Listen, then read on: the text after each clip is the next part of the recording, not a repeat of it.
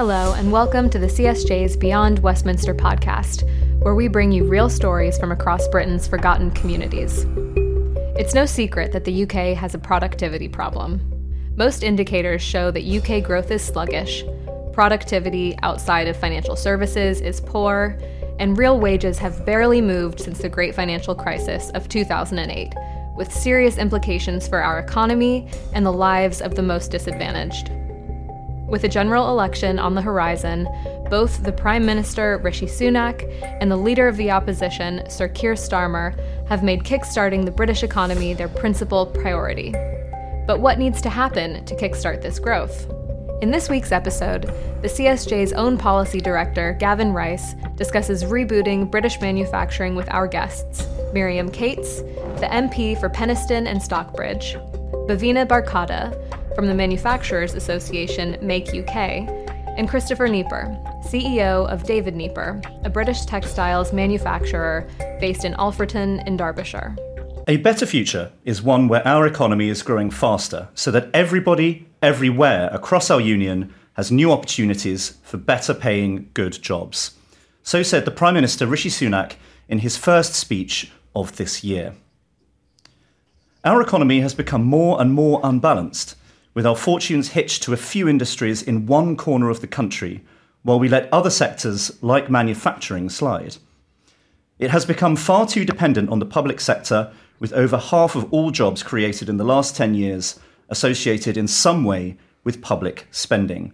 That was the former Prime Minister David Cameron speaking back in 2010. So the topic for today is clearly not a new one.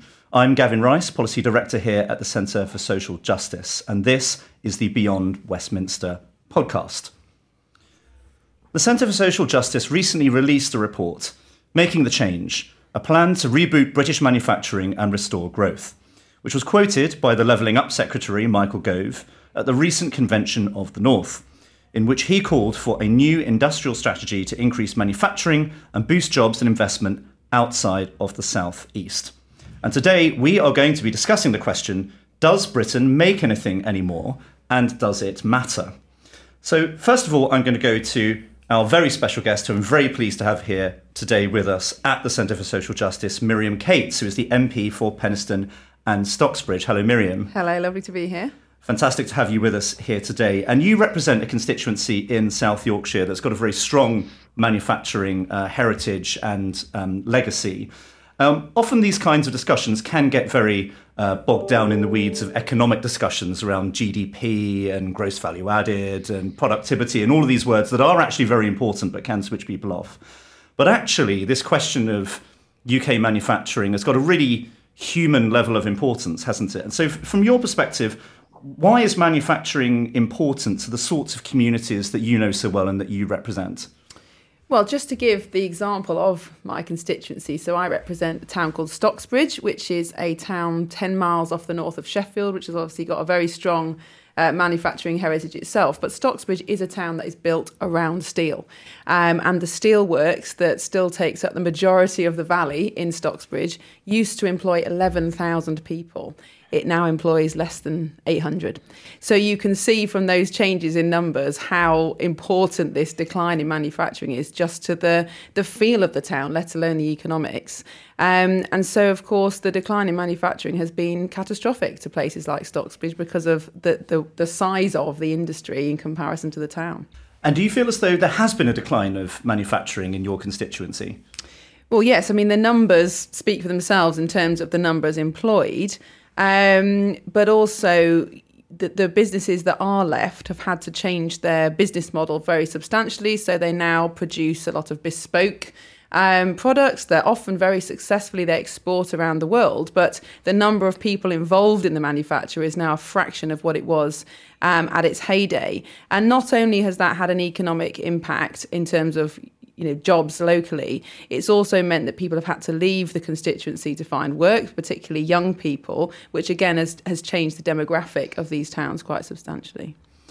And so obviously that's going to have a very profound economic impact uh, in terms of jobs and investment and, and so on. But it always seems to me when you talk about the kinds of um, communities that we're discussing here that there's there's often quite profound social impact as well when these sorts of industries do go into decline in certain areas. Could you talk a bit about perhaps some of the, the kind of the social impact mm. side? Well, originally, the steel industry in Stocksbridge built a lot of the social infrastructure, and some of that still survives a football club, a golf club, things like that, that really brought the community together.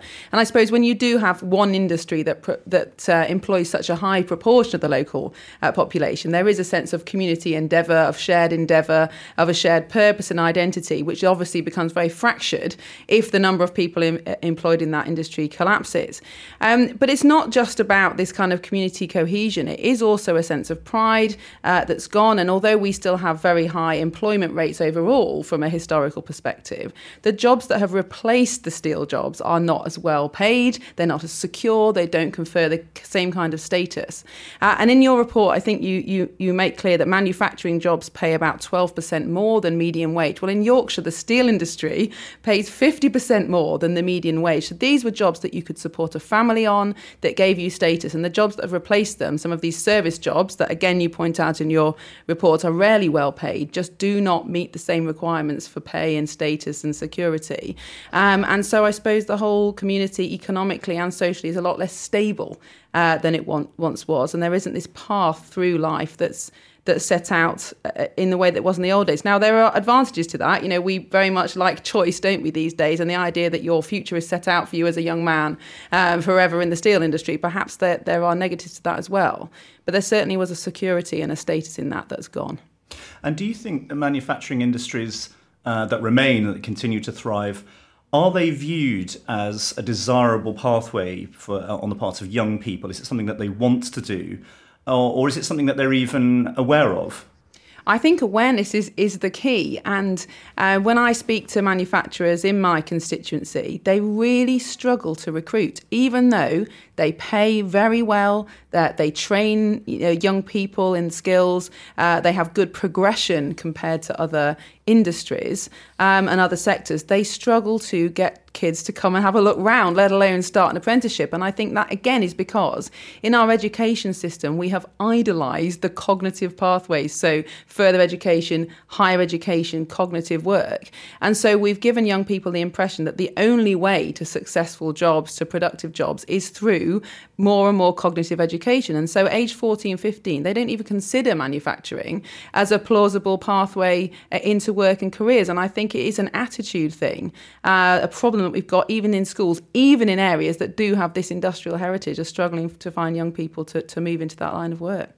That's really interesting. And obviously, modern manufacturing of the kind that continues in the developed world, such as Great Britain, it's often of a, a more um, a more kind of sophisticated and less labour intensive nature, perhaps than it than it used to be, and has therefore become increasingly, um, if you like, egalitarian, is open to both men and women, much more so, and that's a good thing. But you've spoken very eloquently in the House of Commons, particularly about sort of the um, the prospects facing young men, especially working class young men in the sorts of um, communities um, that, that you represent. Could you talk a little bit about that?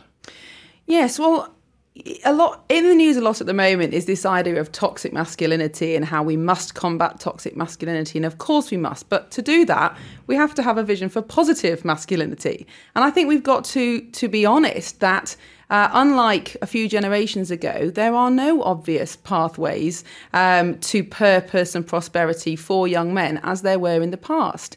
Um, and you know, again, we can we can talk about the merits of women going back to work after having children and all those kind of things. But the reality for most families is, at least in the early years of children's life, that the man, the father, is the breadwinner. And if there are no jobs out there that can provide that breadwinner role, the breadwinner salary, then why would young men want to become become fathers, become husbands, to have a stake in society as they used to want to do.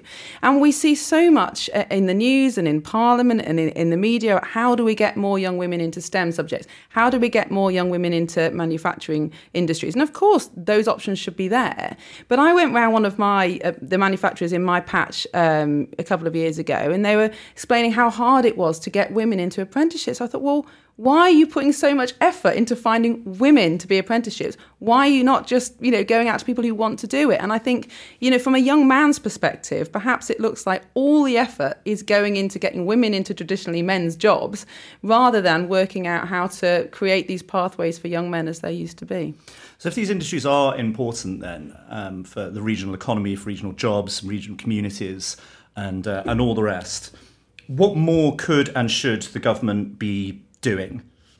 Well, how long have you got, Gavin? I mean, um, there's a lot that the government can do, and I think if you compare, I mean, obviously, you know, other manufacturing options are available, but the steel, the steel industry is is what I know about, and certainly if you compare the steel industry to our competitor countries, France, Germany, the States our steel manufacturers pay you know, 60, 70% more for their energy than the French and the German manufacturers. So it's basic things like that that make commodity steel production in the UK is almost unprofitable now. Um, and that is very much a political choice. You know, we could support our industry in the same way as the French and the Germans do, but we don't. Um, and of course, that has repercussions, which means that we make less steel, uh, British steel is less competitive, we lose jobs, we then have regional inequality. Um, and we don't really have this policy of supporting British manufacturers in the way that other countries do. And I think part of that is that as conservatives, we are too tied to this free market ideology, if you want to call it that. And we think that, you know, the only way forward is open borders, free trade. But most other countries don't work like that, and therefore there are no free markets. So, if every other country is supporting their steel industry, why wouldn't we? If we are really are national conservatives, if we really believe in a vision for this country, why wouldn't we support our foundational industries? That's really, really interesting. And now we've kind of segued onto that question of, of policy and, uh, and kind of the wider economic situation uh, and manufacturing's role in that. You're listening to the CSJ's Beyond Westminster podcast on the topic of manufacturing. What does Britain make, and why does this sector matter? We just heard insightful analysis of the manufacturing industry's policy landscape from Miriam Cates MP. We're now going to hear from Bhavina Bharkhada of Make UK, who will share her insight into why the manufacturing industry is critical to our economy today and why it's more important than ever to grow the number and quality of jobs in this sector. I'd like to bring in Bhavina Bharkhada, who's joining us from Make UK, the Manufacturers Association, who will know all things British manufacturing. Um, Bhavina, both Make UK, I believe, and the Centre for Social Justice have called for the government to set a target of increasing manufacturing in our economy up from 9%, where it sits now, to 15%. Uh, that's something I think we're in agreement on. From your perspective or the perspective of Make UK, why is manufacturing so important and why should we value jobs in the industries of the companies you represent? Thanks, Gavin. So I think in short, what we make in the UK matters. Um, and I think it matters not just to those local communities, but also to the people that work in those jobs. So Miriam's right that we've changed from this kind of labor intensive sector to something that is much more high value, much more capital intensive. As a result, we've seen kind of the number of jobs in the sector decline. But that doesn't take away from the value of the sector. So, about half of everything we export in the UK comes from the manufacturing sector our wages are 12% higher on, on average across the across the economy. 64% of all business research and development comes from the manufacturing sector as well and including 15% of all general business investment. So those statistics matter but i think for the jobs the 2.5 million jobs um, here in the uk that matters to those people because actually it's more than what we see in the financial services. It's more than construction and transport and i think often there's this perception that we we don't make anything in the uk but there are so many people in constituencies across the uk who make valuable things. And that's why we say that the manufacturing sector is the economic engine of the uk and the world's workshop. It's not just a slogan. We genuinely mean it and people are proud to be part of that sector. Well i'm really pleased that you um, introduced some of the um, more positive stories in that because my next question was going to be that you know, Britain remains the ninth largest manufacturer in the world, which is something that is often overlooked. Um, it has to be said that until I think it was 2009, we were the sixth largest, so we have slid down the rankings a little bit, but that's still pretty good considering our population size and, and so on. Um, but at the same time, uh, manufacturing is now only 9% of the economy, and that has slid lower than it has in other European countries and other comparative countries in the OECD. Um, focusing on the positive first, what are Britain's remaining core strengths and which are the industries that we're really doing well at? Well, I think if you were to ask Christopher, your next guest, um, he'll probably say textiles, which is definitely one of them. But I think because the manufacturing sector is so varied, it includes everything from kind of metals, pharmaceuticals to transport. So if I was just to pick a few, we've got an incredible food and drinks industry in the UK. If you love chocolate, Cadbury's is based here. Costa Coffee sprung up here as well. Lincolnshire is an amazing leader in kind of food automation and robotics. But we've also seen kind of plastic manufacturers at the forefront of the response to the COVID pandemic. Lots of manufacturers repurpose their production lines to produce medically graded masks.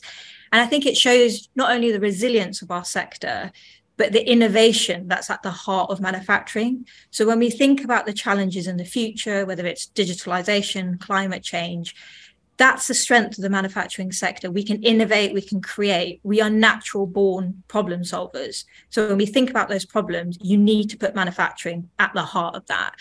I think you're right in saying that we certainly slid down the rankings in terms of um, the largest manufacturing nations in the world.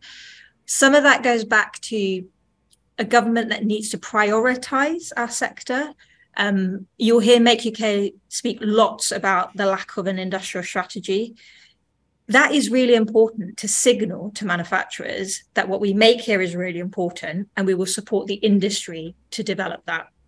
What we don't have so much is that long term vision, that long term ambition, and then the backing of long-term policy to push that through. So we've been calling for that. So that means less policy chop and change, but the kind of stability that we need to be able to invest, to grow, to thrive, um, which we just simply haven't seen in the last few years. And are there are other countries that we could compare ourselves to doing more to support their domestic industries? What sorts of things going on outside of the UK? So I think the obvious one is Germany. I think people will obviously look at that and think um, there's a really strong industrial base, and I think there's example of um, countries taking quite a proactive approach to intervening. Um, I think there's a refined balance to be struck between intervening where businesses need government support, but also letting those businesses thrive. So we've seen obviously across the pond the US um, Inflation Reduction Act, which is all about trying to stimulate those green industries that's an example of kind of proactive intervention, which sing- signals to businesses, to investors, that we are going to pump money into this sector and we want to take you with us. We want you to invest in that as well. We need a bit of that because we will fall behind. We will lose our competitive edge. And that's why we're sort of sliding down that scale. I think it can be challenging because where do we go? What direction do we take? What does a post Brexit UK look like? What are the opportunities for us? And I think businesses need to work with government hand in hand to develop that. But I think building that conducive business environment needs to come from government. I think the example I always give is if a flower doesn't grow, it's not necessarily the flower it's the environment in which that flower is growing. So, what can we do collectively? This is not just about government state intervention. What can we collectively do to make that happen? And we can learn lessons from other countries as well. But ultimately, the UK has quite a unique history in manufacturing, and we need to really play to that strength. I think it's a really good, um, really good metaphor there. Um, I'm really glad you mentioned net zero um, and. Uh, and the sort of the the, um, the, energy transition. We, as part of the research for this, convened over 60 manufacturers um, for a conference in Leicester to get their perspectives of what it's like to try and run a manufacturing industry in the UK and to um, be effective exporters as well. And the cost of energy, in particular, as part of their overheads, was one of the things that really came up very strongly. Um, is that something that you're seeing as well at the moment with your members and the businesses you represent, and in, particularly with the current cost of energy crisis? What does that mean for British manufacturing? So, when we surveyed businesses at the beginning of this year, 70% said that the rising cost of energy, industrial energy, is the biggest threat they face um, to the, this year. I think that says it all. I think most manufacturers will welcome the support we had from government to reduce energy prices and shield them to some extent, but we're seeing that support end at the end of March. There is a bit of a cliff edge, and I think there is that concern in the sector, even if you're not an energy intensive user, that your bills will rocket and generally the cost of doing business will become so great you may have to for example cut back on training investment and we don't want to be in that position um, some of those are short-term factors some of those are out of the control of government but i think what we can do is protect as many manufacturing businesses as we can. And it's not just about protecting those businesses but it's also just the jobs within those as well. So what we don't want to do is be in a position where there's layoffs, redundancies. Um, unfortunately, in that same piece of research we did, 13% of manufacturers said they are considering shutdowns and closures, which is a real, real concern. I think we're working with government to kind of make sure not just energy intensive manufacturers, but all businesses within that sector are supported. But that doesn't take away from the other headwinds that are facing manufacturers. So, ongoing labor shortages, um, supply chain disruptions. Um, both those things are still a huge, huge issue. Um, but that kind of proactive engagement with government to come to a collective solution is what we really need to support the sector, get back on its feet, and then we can think about that all important G word growth. Absolutely, yeah. Um, you know, just to kind of circulate back to a point that Miriam made a couple of minutes ago, some of the, or one of the counter arguments that you often get when you're sort of making these arguments for a pro manufacturing policy or an industrial strategy is the idea that the market should simply rule if we don't have a comparative advantage in these industries anymore. It's because other countries, the you know the, the developing world, etc., or China, or wherever it may be, can simply do these things more cheaply. They've got lower overheads, and therefore we should just accept that that is the future, and that therefore we're going to have to rely on importing manufacturers um, in, in the future rather than making them ourselves. So I'd, I'd like to get your view, first of all, on that, but also, secondly, kind of reacting to that. There's increasing conversation at the moment, especially since the pandemic, about the idea of reshoring and actually calling into question our reliance on these global supply chains, particularly from potentially quite um, worrisome overseas economies. You know, we've talked about China and, and, and so on. Um, and the kind of this question of national security and, and, and resilience. So, so what do you think about those those two things? I'll take the first one. Um, I think I think there is a general concern that some of our foundational industries, things that have been traditionally quite important, may almost die out. That's not scaremongering. That's a genuine threat.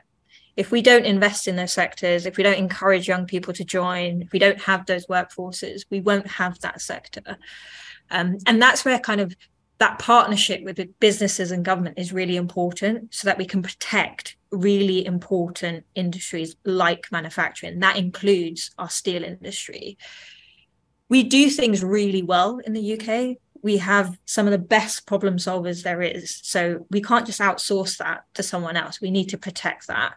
So the idea of tying in your second question, reshoring, I think to a certain extent, that can help to almost reignite some of the manufacturing industries to bring people into the sector. Um, but I think we have to be realistic about what we can reshore. We already have a labor shortage, we already have a skills challenge. To bring back some of those supply chains, I think would be really, really challenging. And where you don't have the kind of investment you need from government to open new factories, um, create the kind of clusters of innovation to be able to bring back some of those supply chains, that will be really difficult. Also, don't forget how long it will take to do this.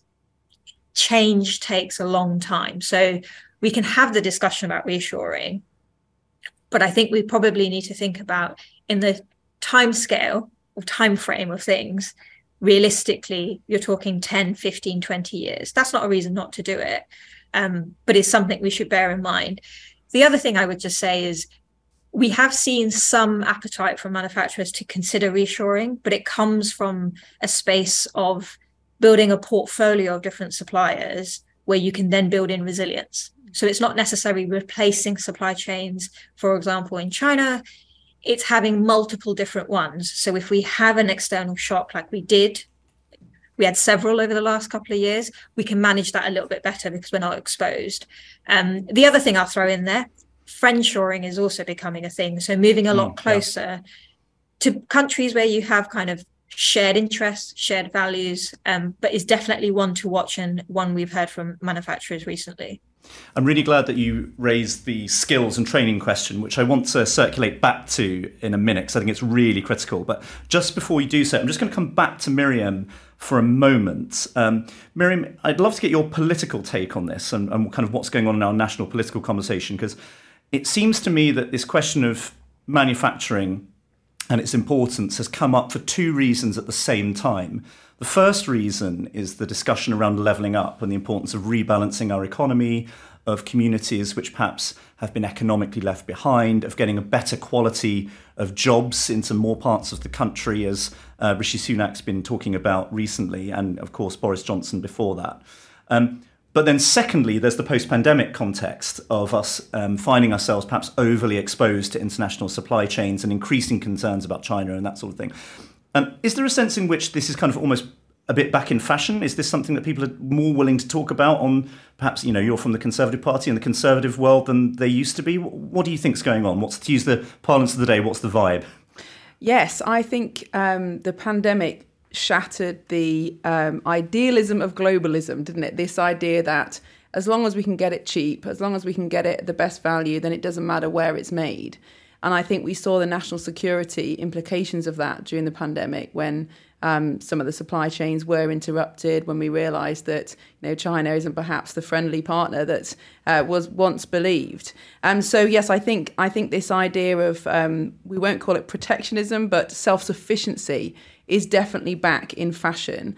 Um, and of course, it should be because that's what the realignment that produced Brexit was all about. Of course, it was about immigration and sovereignty and all those things. But I think, particularly in my patch, it was about this this feeling that the North, the industrial heartlands that built the prosperity of this nation, are now no longer sharing in that in that prosperity because a lot of the the things that we did that we made have been outsourced to other countries with with you know terrible economic consequences for the region. So yes, I do think we have a, a window now of opportunity to actually speak about these things again and not seem like we're being protectionist or we're not conservative, but actually this is sensible planning for security, for economics, for levelling up.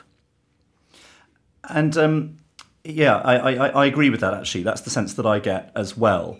Um, and uh, I'd just like to bring in now Christopher Nieper, who is joining us all the way from uh, from uh, Alfreton in Derbyshire. This is, after all, the Beyond Westminster podcast. Christopher, hello, good afternoon. Um, I'd, I'd, like to um, just get your sense of what you feel as though the challenges and the opportunities are of British manufacturing, particularly coming from um, the part of the world that, that you do. You obviously run a successful British manufacturing business. You have very successfully employed uh, and upskilled local people, and you continue to export as well heroically. Um, could you just talk us a little bit through your experience and uh, and what it's been like running your business. Yeah, thank you very much, Gavin, for inviting me this morning. Look, um, manufacturing is a wonderful thing to do, and you asked me how how on earth we managed to survive over all these years. We've been we've been making ladies' fashion here in Derbyshire for 60 years, and we've never gone offshore. And it might surprise you actually, but our secret is local skills. I've really come to the conclusion that it's all about people. You know, sustainability over the long term isn't dependent on who has the cheapest price or who has the cheapest debt. It's not even about buildings or who has a special niche product or niche service. It's actually about people because it's people who solve all of those. And the way we've done it over all these 60 years is through investing in local people. And I think what we've got to do is we've got to rekindle that right across the country uh, by working with schools, working with universities. And this is the way we can bring the manufacturing back. Besides, we like making things, it's a very satisfying thing to do. Well, Christopher, you've done amazing work with um, uh, the school which you're associated with, with the academy um, in Alfreton.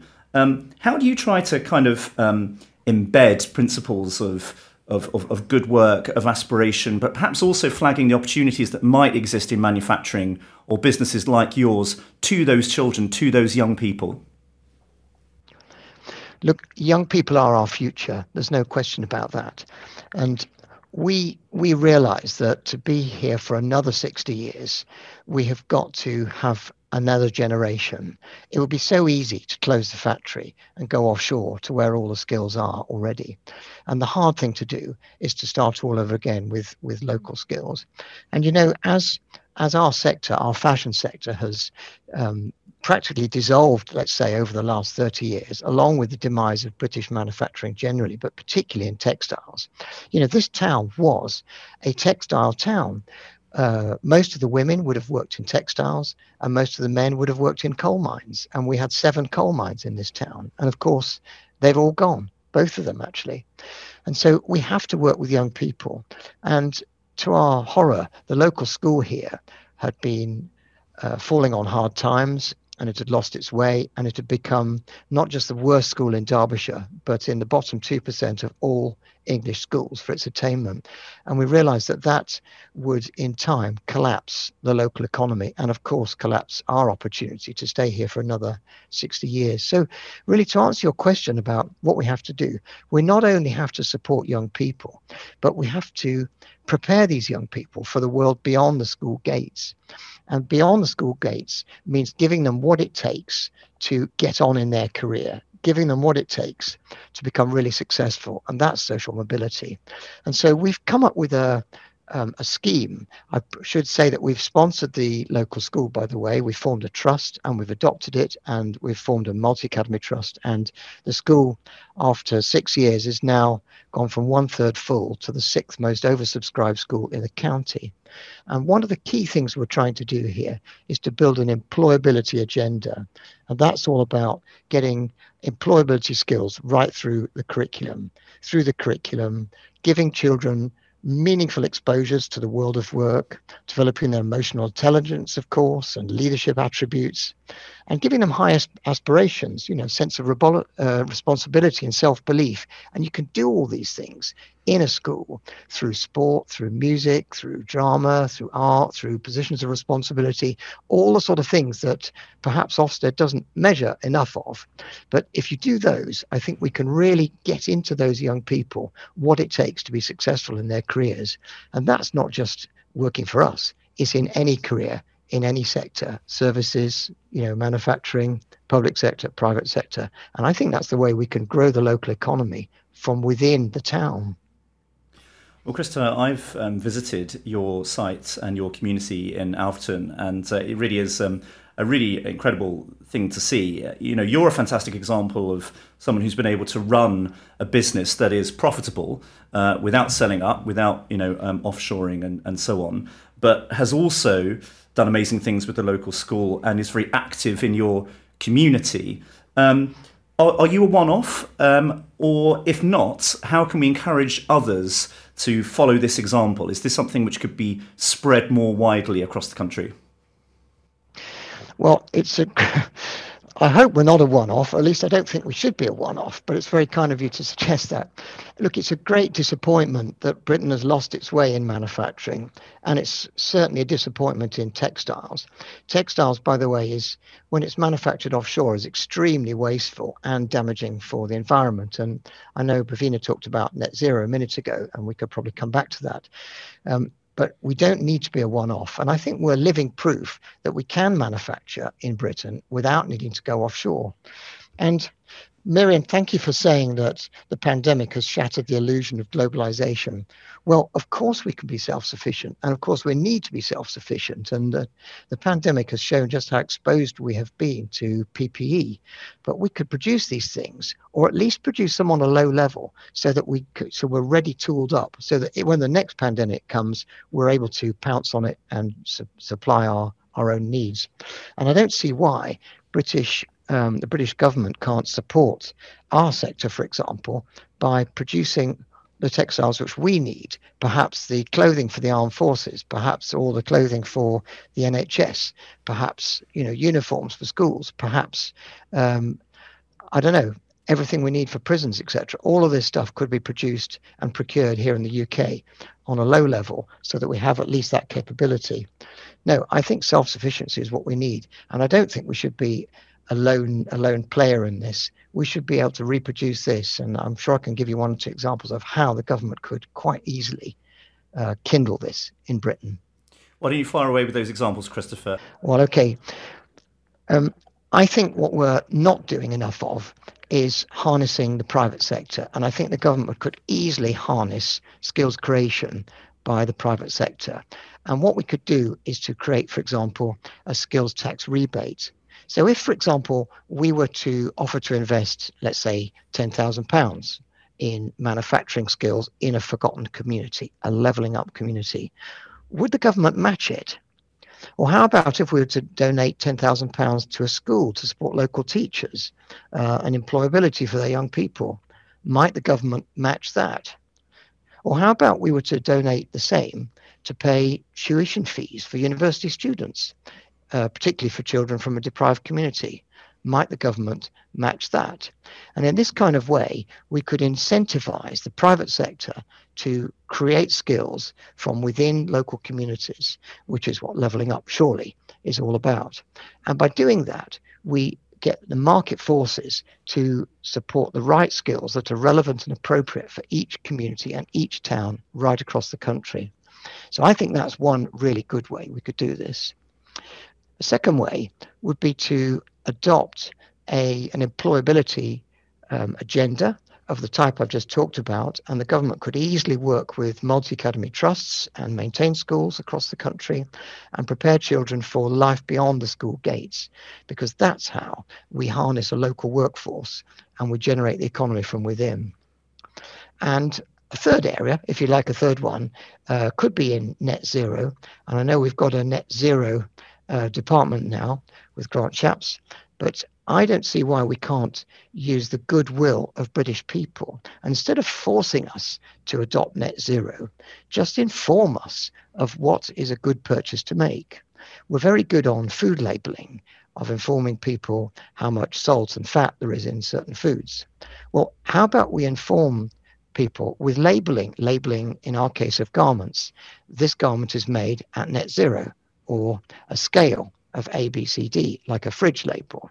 And if you inform the customer, it costs nothing to inform them, and then they can make a choice. And I think they would support local manufacture because local manufacture, of course, produces far less um, greenhouse gases than bringing things halfway around the world.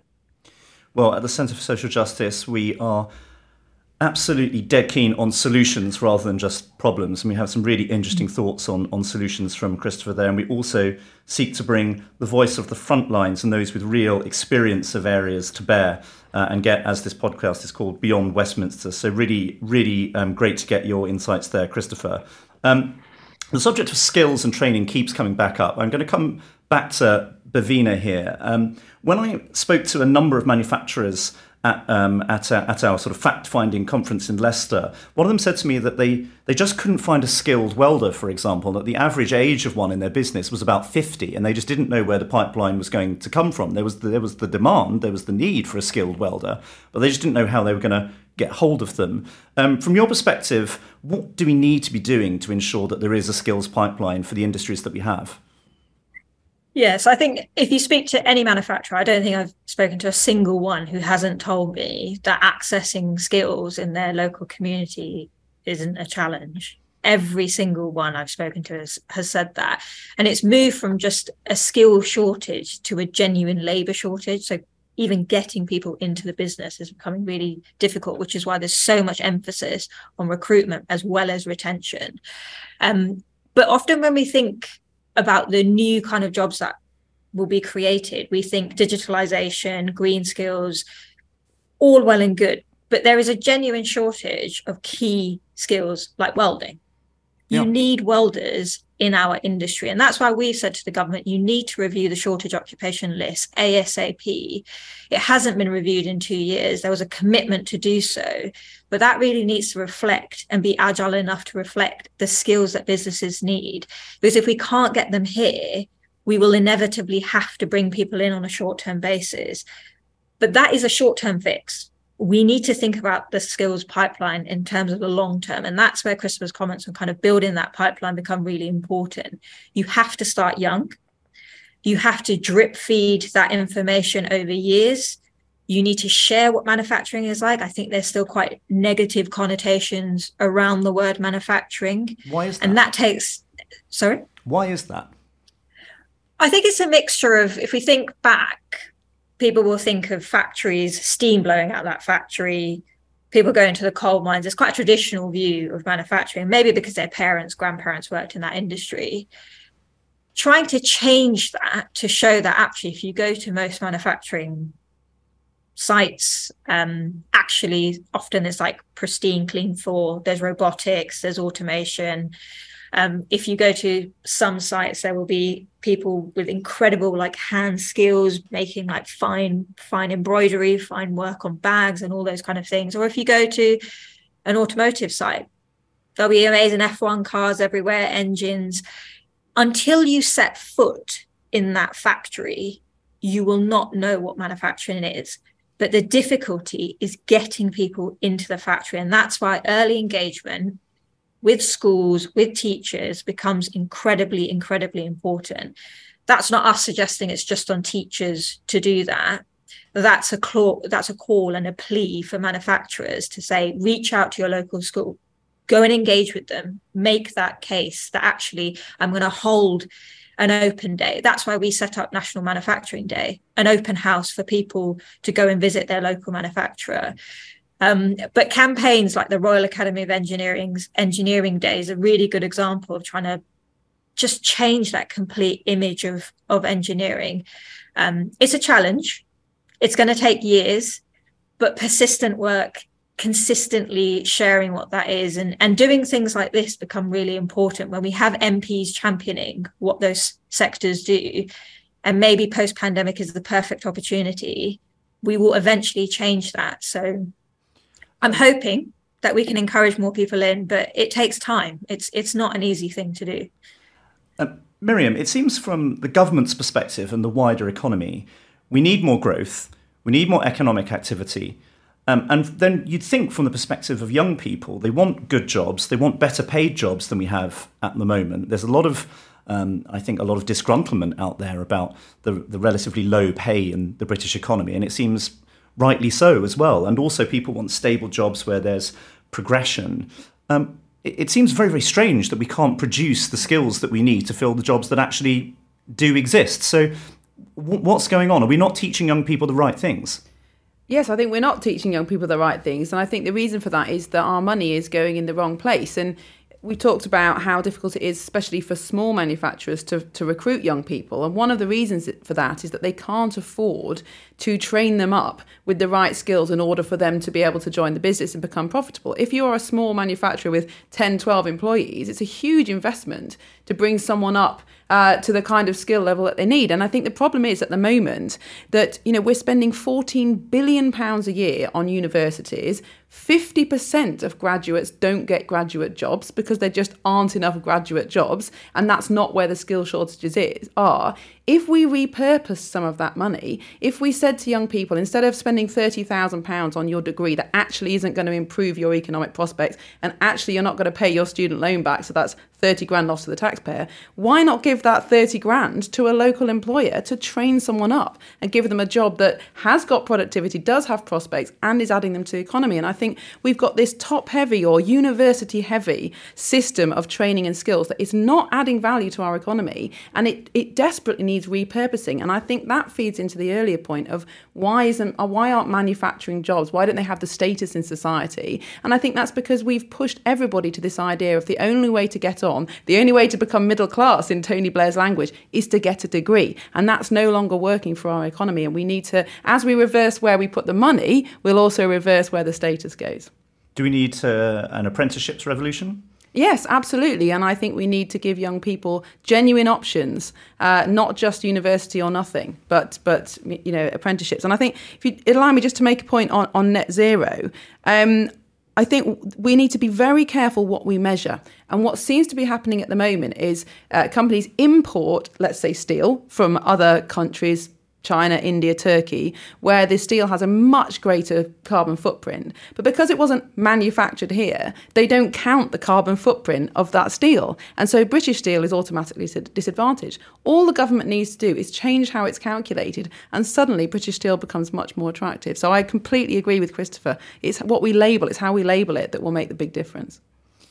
Well, we are rapidly running out of time, but what I am going to do is I'm going to give each of our excellent guests a last word. And unfairly, I'm going to actually start with Miriam and then going to come round um, Bhavina and then to um, Christopher. So, um, Miriam, um, why does manufacturing matter and what should we do about it in a sentence?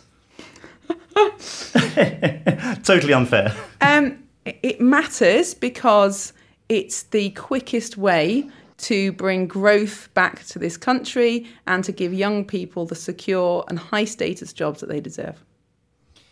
Bhavina, over to you. Um, I'm going to go same question. Why does it matter and what should we do about it? It matters because our manufacturing base is going to be really important to the UK self sufficiency and future economic prosperity. Christopher, as the uh, as the manufacturer here, I'm going to give you the last word manufacturing gives us great pride in making things in Britain.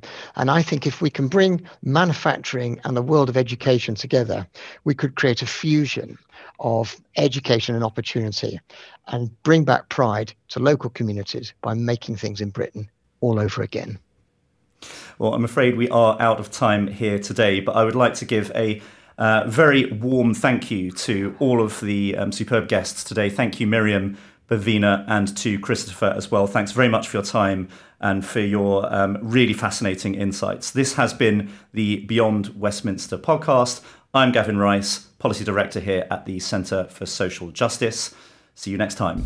If you'd like to hear more, subscribe to our channel for more interesting content like this and follow us on Twitter at CSJ Think Tank for more updates.